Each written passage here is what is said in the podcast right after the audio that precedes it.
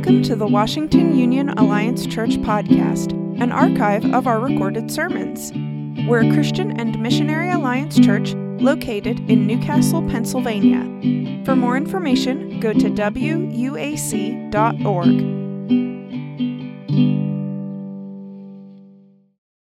Anyone here like surprise parties?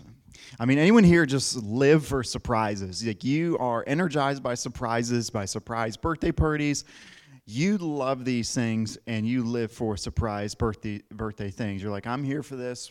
As soon as I walk in the door, bam. Uh, as soon as you walk in and bam, lights turn on, everybody's there, celebration occurs, bam, and then a surprise occurs about that. Anyone live for that? Anyone like that gives me a lot of anxiety. what about the unexpected surprise on the way to work? What about a flat tire? You're running behind, you're already frustrated by the fact you're already behind to work and you're running late and you're got the potholes and what in front of you and you've and life throws an absolute curveball, then you hear a pop. And you know exactly what that is, and you know exactly what that feels like. Surprise.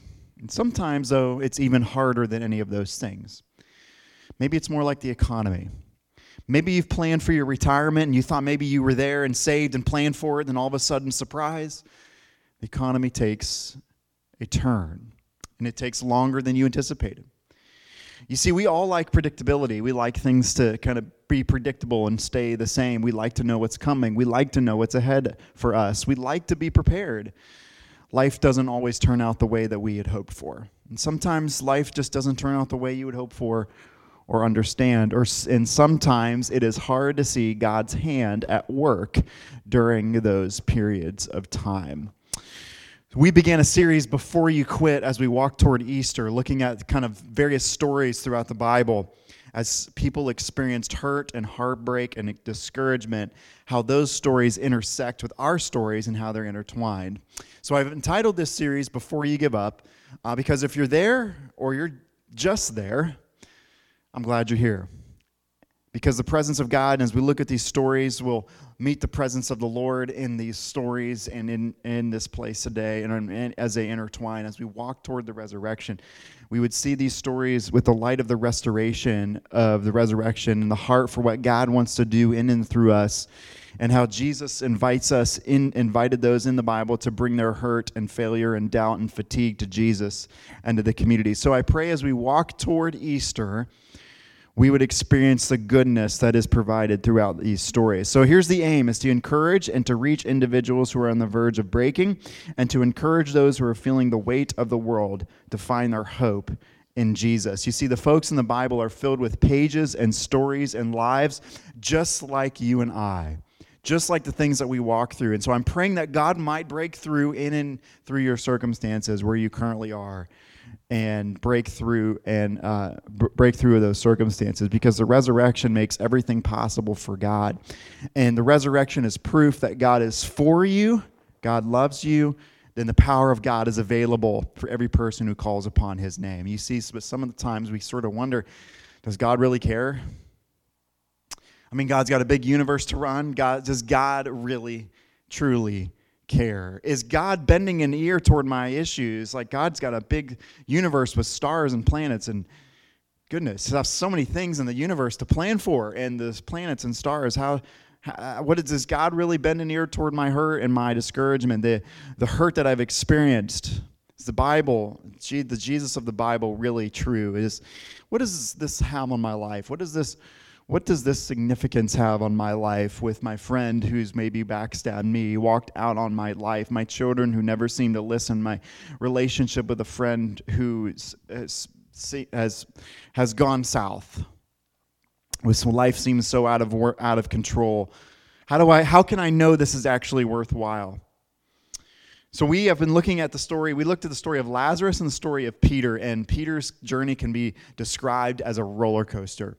I mean, Jesus takes him throughout this three year journey. If you trace Peter's life, it can be firmly described as a uh, roller coaster. And I mean, he was super zealous. He had reached the top. He'd be an, a catalyst for the early Christian movement, not because anything special he was doing, but because Jesus, Jesus Christ was living through him. He was commissioned by Christ, set apart by Christ, loved by Christ, taught by Christ, given the keys to the kingdom, delegated and granted miraculous power to heal the sick and cast out demons, leader of the twelve, privileged preacher. He began to walk on water. He had cut off the ear of a soldier the night of his betrayal before, before, uh, before even denying Christ.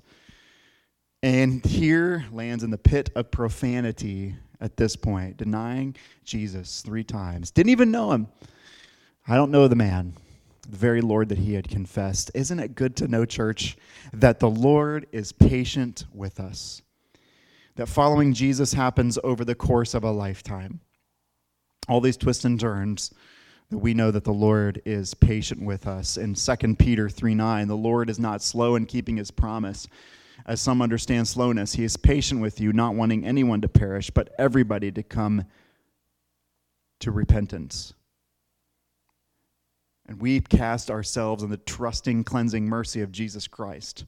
He is patient with you. Aren't you glad that heaven's timeline and that God's timeline for our lives is not often the timeline that we give other people? We can be patient in real time with the unbelieving loved one, hard hearted cynic at the office as well. Today I want to go to the to the book of Judges. It's from the Old Testament. I want to take us the story of Gideon. Comes from Judges chapter six through eight. Uh, bigger picture of the book of Judges. God's people called the Israelites. God had established a covenant with them. Maybe you've heard that term before. A covenant relationship, and God said that He would that he was going to have this special relationship. He was going to set them apart by, by a set of laws and decrees and commands. He's going to set this people group apart for the sake of making his name known to all the other nations around them. And God had done this through, the, through Abraham, and he promised Abraham that he would be blessed through all of the his family would be blessed, uh, that, that his family would be blessed and his descendants would be blessed. In Genesis, way back in Genesis 12. And God was in pursuit of the Israelites. He was, he was, he did not let them go, even though there were so many times that, boy, they kind of wavered off and kind of went this way and threw a curveball. And much of Israelites were involved in idol worship and uh, God was very clear about that not happening. God said, "You shall you shall worship God and God alone, exclusive worship toward God." All the people of the groups of the time, uh, such as the Canaanites, had their own other people groups at this particular time in the book of Judges had their own forms of idolatry, and unfortunately, with much of the Old Testament, God's people, but the Canaanites, their forms of idolatry was starting to infiltrate the Israelite forms of worship. And God said, You are a special people. You're my people. You are to worship me and me alone. And so the book of Judges describes in very vivid detail the nature of idolatry and sinfulness and how this sort of cycled throughout all of this and how God's people really spiraled downward from here. And a common theme repeated in the book of Judges. It's not a good verse to describe a book. but it's found in the book of Judges. And Judges 17 6 says, In those days there was no king in Israel. Everyone did what was what? Right. Right in his own eyes. In those days there was no king in Israel, and everyone did was right in those eyes. So God would send a judge, he would raise up a judge from the community not necessarily a judge like Judge Judy or Judge Joe Brown or some of those daytime TV television shows, but he would raise up a judge uh, to warn Israel, to rescue them, and to this kind of this whole cycle. He would he would raise up judges to warn them, to rescue them, and to bring them back into right relatedness and right worship with Yahweh. But they just kept circling. God's people kept this cycle of this. And so the book of Judges tells us about how God would raise people up, and then all of a sudden they would just begin to this cycle back over and over again. And it shows the destructive natures of sin and how our allegiance and worship and how our worship ought to be aligned with the one true king. So during this period of time, you know, everyone, people, standard, this portion of scripture says that the moral standard, if it's whatever people think is right in their own eyes, that's a dangerous standard. You see, our standard, our standard, our moral standard for any type of morality is God and according to what God has stated in His Word. That is the correct standard for morality. Not when we say everyone does what is right in their own eyes. These judges would be empowered by God so that they could unify the people of God to stand against the enemy. And so there'd be peace for a time, and then the cycle would continue from there. And so we find in Judges chapter 6, verse 1, that the Israelites did evil in the eyes of the Lord, and for seven years he gave them into the hands of the Midianites. That's not a really good way to start out a chapter, is it? That the Israelites were doing evil in the eyes of the Lord, and for seven years he gave them into the hands of the Midianites. There was this continuous cycle of Israel doing this to their own selves, and God doing this, and God really judging them and enacting this on them because he had a very special relationship with the Israelites. So God calls upon a guy named Gideon to be a part of the story of deliverance for the people of God. And Gideon uh, was, in, in his own eyes and with the eyes of the world, was insignificant, and yet God calls him to be a part of the story for God's people. In the eyes of the world, as of that day, Gideon would have been very insignificant. He was a farmer in that period of time he's just doing all he's just doing what he's been doing for for a period of time and then we find Gideon landing here and God calling upon Gideon. So we at this church value the preaching and teaching of the scriptures and it is my prayer that uh, you find a church that does the same, that preaches and teaches from the scriptures faithfully. And um, wrote down the page number here, page 174 of that Bible in front of you, 174. It's going to be on the screen, but you can also follow along in that Pew Bible on 174 in front of you. We're going to start in verse uh, 11, reading the verse 12. The angel of the Lord came and sat down under the oak in Ophrah that belonged to Joash the Abiezrite, where his son Gideon was threshing wheat in a winepress to keep it from the Midianites. When the angel of the Lord appeared to Gideon, he said, The Lord is with you, mighty warrior. So we find Gideon hiding, not typical in those days for somebody who is threshing wheat. If you remember uh, in those days, if you were threshing wheat, you'd be doing it out in the open. You'd be doing this on a threshing floor. Familiar with the story of Ruth that comes to us uh, with, with that concept. Threshing was a process by which you separated the edible portion of the stalk from the non edible portion of the stalk so that the stalk could easily be, easily be blown away. It was this process. And Gideon is in a wine press because the Midianites, and he would have been hiding in here doing this because the Midianites eh, had caused so much destruction.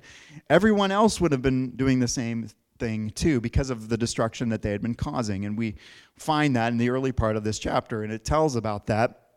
Now, the Midianites had come in continuously had come in and um, taken, taken the land and taking the crops and all these things. And so uh, Gideon is down in, a, in, in this place, and he's in, down in a wine press, and he is threshing wheat. It's not common. And yet, what we find is Gideon's doing what he's always been doing, and then God comes to him now, the angel of the Lord comes to him and he says, The Lord is with you, mighty warrior. And you got to be thinking, What? Sort of a surprising move here, right? So, very in a, an element of surprise. the Lord is with you, mighty warrior. Let's keep reading. Verse 13. But Sir Gideon replied, If the Lord is with us, why has all this happened to us? Where are all his wonders that our fathers told us about when they said, Did not the Lord bring us up out of Egypt? But now the Lord has abandoned us and put us into the hand of Midian. The Lord turned to him and said, Go in the strength you have and save Israel out of Midian's hand. Am I not sending you? But Lord, Gideon asked, How can I save Israel? My clan is the weakest in Manasseh, and I'm the least in my family. The Lord answered, I will be with you, and you will strike down all the Midianites together. Gideon replied, If now I have found favor in your eyes, give me a sign that it is really you talking to me. Please do not go away until I come back and bring my offering and set it before you. And the Lord said, I will wait until you return. Notice the, notice the word that Gideon likes I. I am the least. How can I save Israel? How can I do this? Moses and Jeremiah said the same thing. How can I? Me? Really? We say the same thing. On our own, we can't accomplish God's will. But to Moses, he says this in Exodus 3:12, "Certainly I will be with you." Jeremiah 1:8, "Do not be afraid of them, for I am with you and will rescue you," declares the Lord. And says it to Jacob as well, who was running from his life from his brother. In Genesis, I am with you and will watch over you wherever you go. To Joshua, have I not commanded you? Be strong and courageous. Do not be afraid. Do not be discouraged, for the Lord your God will be with you wherever you go. And to his disciples on the very last page of that Matthew's gospel. And surely I am with you always to the very end of the age. We're reminded in the book of Hebrews never will I leave you, never will I forsake you. You see, the Lord promises to Gideon that no matter what the circumstance in life you may face, no matter what the future might hold, no matter how dark it may feel, the Lord is with you. And over and over and over across the pages of the Bible and in the 21st century, the people God calls are the people willing to respond to his presence. In church, we have the assurance that God is with us.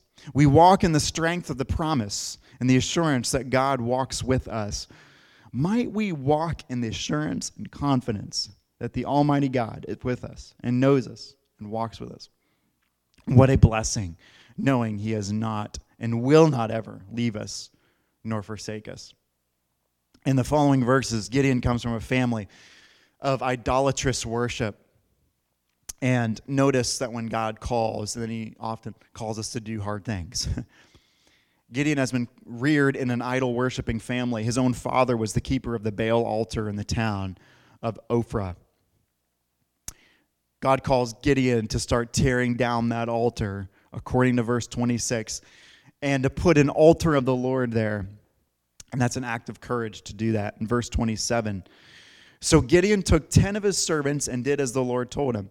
But because he was afraid of his family and the townspeople, he did it at night rather than the daytime. God calls Gideon, and then God calls him to do this. And God's calling uh, begins with our immediate sphere of influence. You see, courageously answering God's call oftentimes looking like looks like standing for what's right with those who know us best and whom we love the most. And this includes our families. If you're kind of unsure where to start, if you you feel this burning desire, if you've got this the Holy Spirit desire in you and, and heart in you, and, and I pray for that. Start with your families. If you're unsure where to start or where, perhaps the Lord, maybe you're like, I'm not sure where the Lord is taking me in life. Start by trusting and courageously following Jesus Christ for your immediate family. And for Gideon, this was his father's lifetime, something he had built and taught and defended for this overnight idol demolishing wasn't affecting some random place he, had, he would never see again. This was a task that he would feel and see and endure in a town that he grew up in and know for sure he would have to face from then on. But the Lord called him to do it. It's when the Christian daughter gets saved, begins a conversation about the Lord to her non Christian parents. It's when the godly spouse begins to set an example for an unsaved spouse. It's when the teenager begins to be salt and light and desires to impact the school environment. When the coworker begins to influence the environment around him or her at the workplace. It's when the mission field becomes personal. It's when the mission field becomes personal. Is when it becomes perhaps our greatest challenge. And when it comes to the mission field, wherever we are right now is exactly where God wants us to serve right now. What do I mean? The greatest people for gospel impact are those in our immediate circles our siblings, our children, our parents. Those immediately in our circles are the people placed as disciples that God calls us to uniquely serve and impact for Jesus Christ. The people in our immediate sphere of influence would be the people that God is calling us toward to impact for the sake of Jesus Christ. The siblings and parents, those immediately in our spheres of influence to impact for Christ. Picking up in verse 7, I'm sorry, chapter 7, verse 1. Early in the morning, Jerubbaal, that is Gideon, and all of his men camped at the spring of Harod. The camp of Midian was north of them in the valley of the hill of Moreh. The Lord said to Gideon, You have too many men for me to me deliver Midian into their hands, in order that Israel may not boast against me, that her own strength has saved her. Announce now to the people anyone who trembles with fear may turn back and leave Mount Gilead. So 22,000 men left. Can you imagine that? 22,000 people just walking out.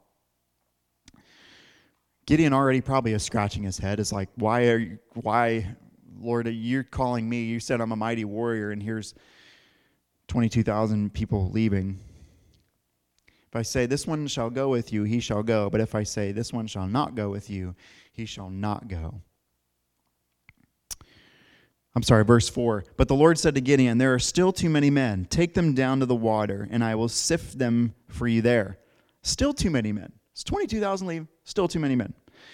Take them down there and say, if I say, This one shall go with you, he shall go. But if I say, This one shall not go with you, he shall not go. So Gideon took the men down to the water, and there the Lord told him, Separate those who lap the water with their tongues like a dog from those who kneel down to drink. 300 men lapped down, lapped with their hands to their mouths, and all the rest got down on their knees to drink. The Lord said to Gideon, With the 300 men that I lapped, I will save you and give the Midianites into your hand. Let all the other men go, each to his own place. So Gideon sent the rest of the disciples to their own tents, but kept the 300 who took over the provisions and trumpets of the others. Now the camp of Midian lay low below him in the valley. Interesting, right? God calling him to whittle down an army and of the Midianite army just being this massive army. God, Gideon is a story and much all like the Bible. Gideon is a story that represents that he is never the main character of the story. It is God who is the main character of his story and our stories. In chapter 8 tells us that this Midianite army is about 120,000 people to Gideon's 300. That's an amazing cut down of an army. And if you're Gideon, you're like scratching your head, you're like, Lord, you sure about this? My army is being cut down. You've called me to do what? Again? Are you serious about this, Lord? You absolutely sure you have asked this of me? Are you absolutely sure? And what word did he have to go on? The Lord is with you, mighty warrior. Have you ever asked that? Really, me, Lord? You've asked me to do what? You want me to be strong and courageous? You've really got that in store for my life? Maybe you're re asking that question after drifting off from following Jesus, and maybe it's been a long time since following Christ. And maybe the Bible's hit the shelf a little bit, and maybe the cobwebs and dust and prayer just kind of dusted off there a little bit. Maybe kind of re-asking, you want you want me to do that? You want me to be strong and courageous? You want me to do this, Lord? It doesn't matter what you've been or even how others have labeled you in life or unfairly treated you or unfairly placed things on you in life. You are who God says you are. Period. You are who God says you are. And as I thought about this, I thought about playing blocks with Gwen. Life is kind of wrapped up in that at that moment. My life is kind of wrapped up with this at the moment. I kind of thought about playing blocks with Gwen. You are who God says you are, and that is enough. You are who God says you are. And as I thought about this, those blocks, you know, all of us have a place to start. And with building blocks, and I've noticed this about her is that she'll start to kind of build some sort of structure with one block. So she'll then she'll start to kind of build one block after another block. And then oftentimes she'll kind of walk away from it. If you if you are uh, in the if you have a child or have been there before, you've got one block and you've got several blocks that are kind of building upon one block and she'll kind of dis- be distracted and walk away from that block. She, you know, she'll walk away from it and then maybe come back, but usually she'll even begin just a whole new block, set of blocks by grabbing another block. She won't start with that foundation. And all of us, for the life of the Christian, we all have something to start with. We all have a foundation and a starting point. We all start with one block when we face, when we place our faith in Jesus Christ. And that is our starting point. And as we go through life, we begin to build those blocks and we begin to build that foundation by which God has done and will do great things through us, in and through us. You see, but it all starts with one, and it all can start with one. One decision to follow Jesus Christ. The most important decision you'll ever make is by following Christ, by accepting and believing that He died for you, and placing your faith in Jesus Christ alone you guys probably have kids who do the same thing, right? They leave the blocks, they come back, maybe they come back, maybe they don't. They get distracted. And much of us in life maybe do the same. We sort of like kind of leave the blocks. It starts with the foundation, we kind of get distracted. And it kind of happens this, and we get started and leaves them. And but notice what happens here, and I want to I want us to look at this. Notice what happens with Gideon. God reminds him about all the things that he'd done for the Israelites in the past.